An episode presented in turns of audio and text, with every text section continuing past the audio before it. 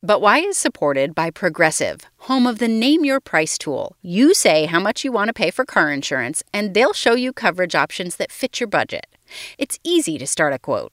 Visit progressive.com to get started. Progressive Casualty Insurance Company and Affiliates, price and coverage match limited by state law.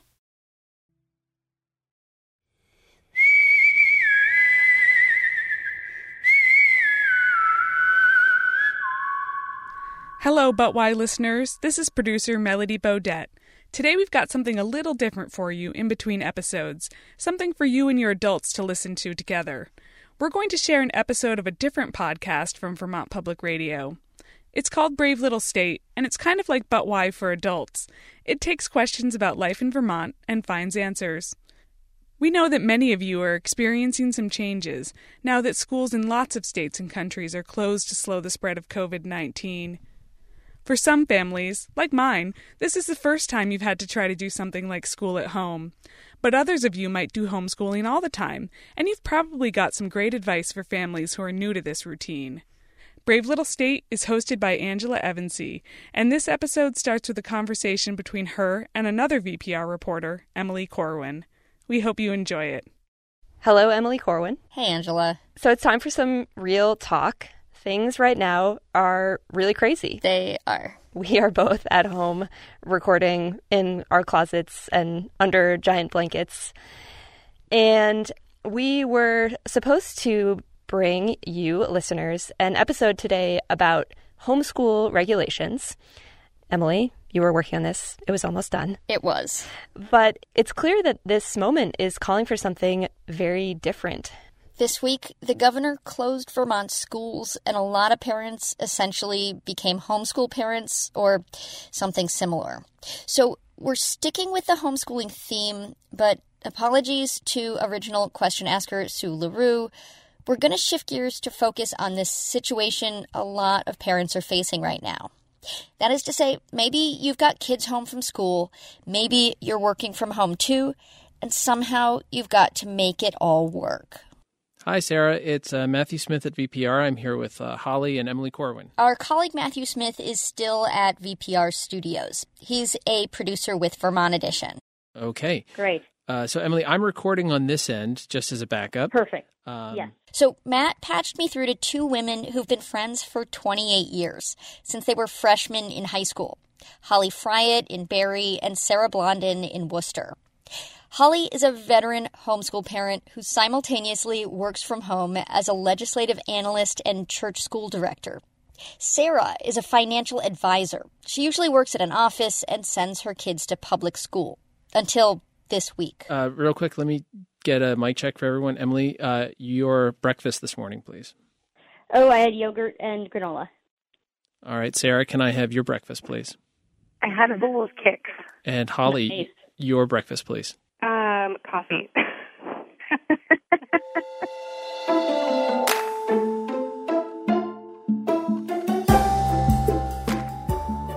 So, a little about these two.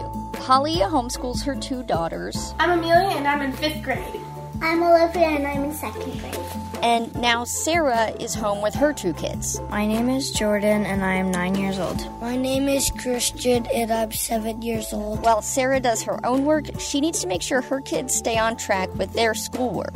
We thought, why not put these two friends on the phone with each other and let Sarah pick Holly's brain for tips navigating her new reality? We also asked their kids for a little help. So, without further ado, from Vermont Public Radio. From Vermont Public Radio, this is Brave, Brave Little State. This is Brave Little State. Today, an episode about homeschooling. In the age of coronavirus. A conversation between our mom, mom Holly, and my mom, Sarah.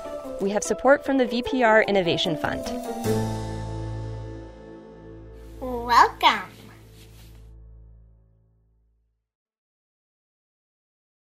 Do either of you have any questions before we get started?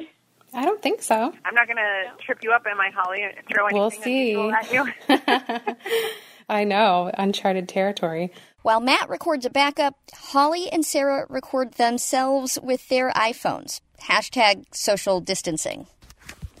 All right. So my um, first question for you, Holly, is just to sort of focus on our younger children. So my seven-year-old is definitely strong-willed, and I'm most concerned in this new environment of homeschooling on how I'm going to minimize our battles. So that would be my um, that would be the first place I would want to start in this conversation.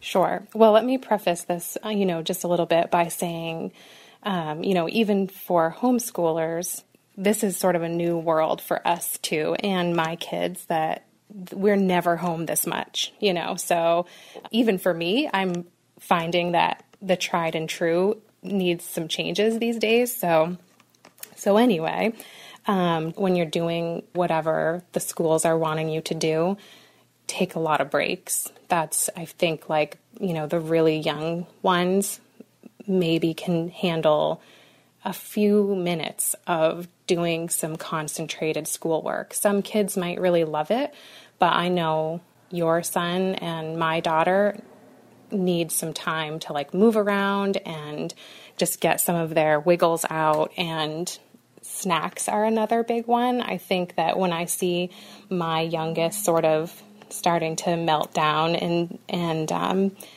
needing some extra care, um, sometimes she's just needing food, you know, honestly. It's like just have some chill time and have something to eat and get your mind off of doing school. And um, I think the biggest one probably is just that I think for any kid in any grade, most of the homeschoolers who I know aren't sitting down and doing lessons from like nine to three, you know, which the kids don't in school either. There's a lot of transitions and a lot of downtime. Um, and so there's just a lot of getting up and moving around in general. So don't expect that, you know, you're going to have like a nine to three day where your kids are focusing on school. That helps a lot with sort of like the either strong-willed children or younger children. Um, let's talk a little bit about our older kids because I know um, our older kids are both uh, similar in age. Mine, mine is almost ten, and yours is almost eleven. And they, you know, uh, correct me if I'm wrong. I would define both of them as sort of more independent learners, and they can take on more work. So my question is, how do you know when it's enough, or how to like how do I challenge my daughter but not expect too much or um, put too much stress on her? Oh, gosh. That's a stumper, Sarah. I'm sorry. um, let me think. You know, I guess the first thing is if you were a full time, all the time homeschooler, I would answer this question maybe differently for you. Um, I think the best thing I would say to this is number one, you know, just do, if your teachers have sent work home, do that, reach out to them for support. And if there's further, you know, I'll put in quotes, work that you want to do with your children, um, ask them what their interests are. And, um, you know, maybe they have something that they've really wanted to learn about for a long time. And, um, this is the perfect opportunity to like take a deep dive into something fun for them and explore and um, you know, maybe that means going outside and studying some things in nature or, um, you know, doing what you can around the house and um, while we're sort of all on our own. So I think that's that's what I would say at this point for this. Great. Um, so what about your daily schedule? Do you try to follow some sort of a structure? Yes for my family and for a lot of families I know, um, if you're doing schoolwork, and particularly for the younger kids, do it in the morning.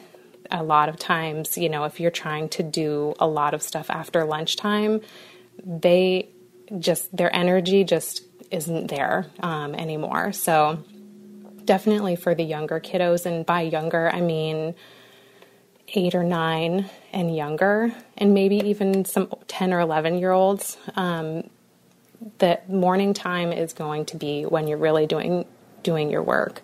Um, for my family, we get up in the morning.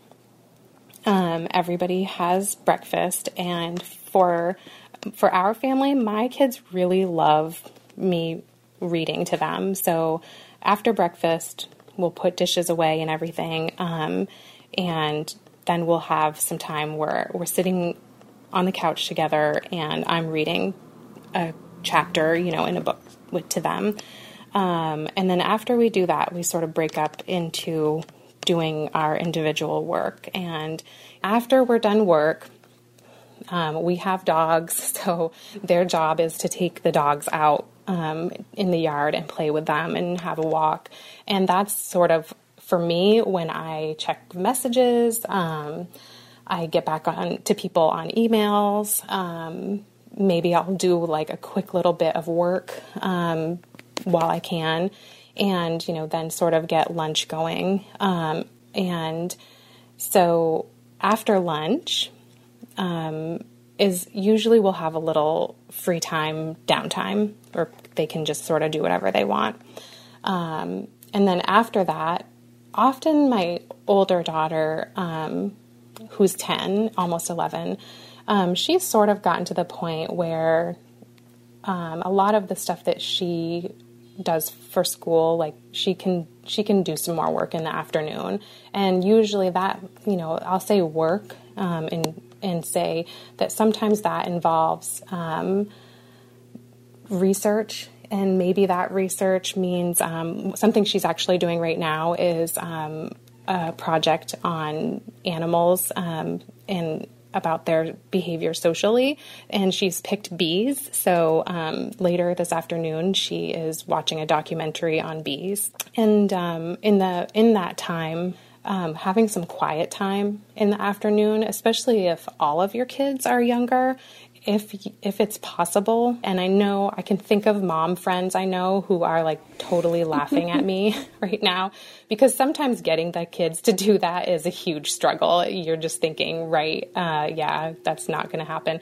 But I found for me that um, you know setting up something quiet for even ten minutes.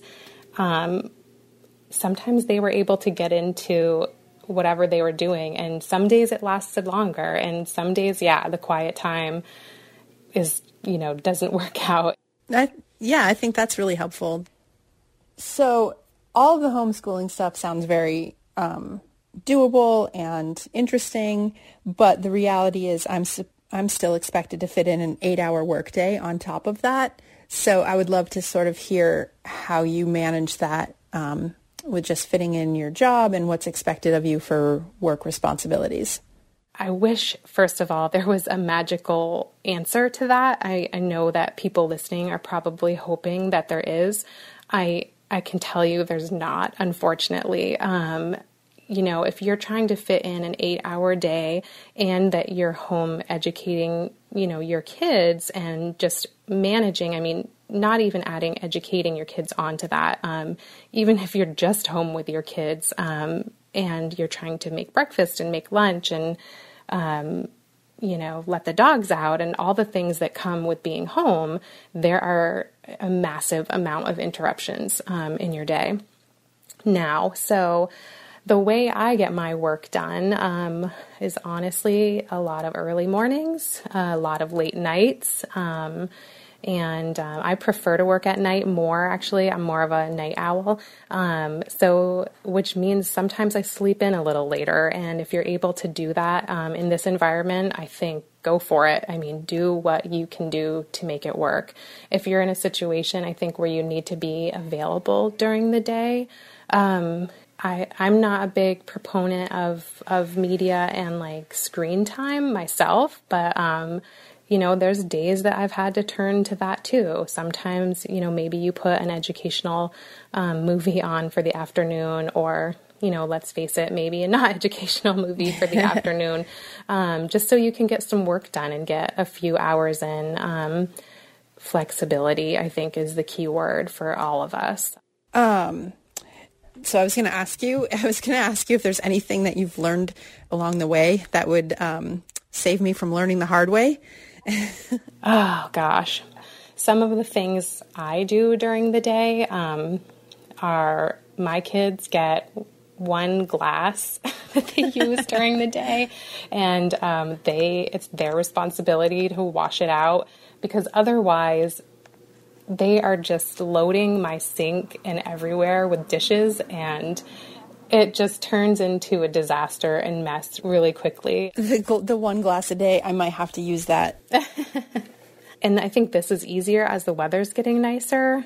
Get them outside, you know, just because we're um, trying to, you know, kind of stay away from folks a little bit these days. You can still go outside, and and I find. Um, I found this when my girls were young, and I find this now that they're getting a little older um, if you're having a rough time, just going outside, and even if people are really resistant to taking a walk or um, doing anything active outside, just getting some fresh air sometimes really just changes um, the scene. And um, I think my other advice would be to take care of yourself. I just think of like, you know, when you're on an airplane and they tell you to put your oxygen mask on before others. Um, I think as work from home parents, you it's stressful. Um, you're you're trying to answer to other people and get work done. You might be staying up late or waking up early. Um, if you can rest, rest a little bit. I mean, sometimes the laundry is secondary to your sanity, or always, maybe. thanks so much for listening to the show. And thanks to Holly, Sarah, Amelia, Olivia, Jordan, and Christian for helping the cause and recording themselves at home. This episode was produced by Emily Corwin and Angela Evancy. Ty Gibbons composed the theme music. Other music by Blue Dot Sessions. The digital producer is Elodie Reed. And engineering support comes from Chris Albertine. Brave Little State is a production of Vermont Public Radio. Thanks very much to the sustaining members who support our work. I'm Angela Evancy. We'll be back soon. And remember, be brave, ask questions. together. Just say it together.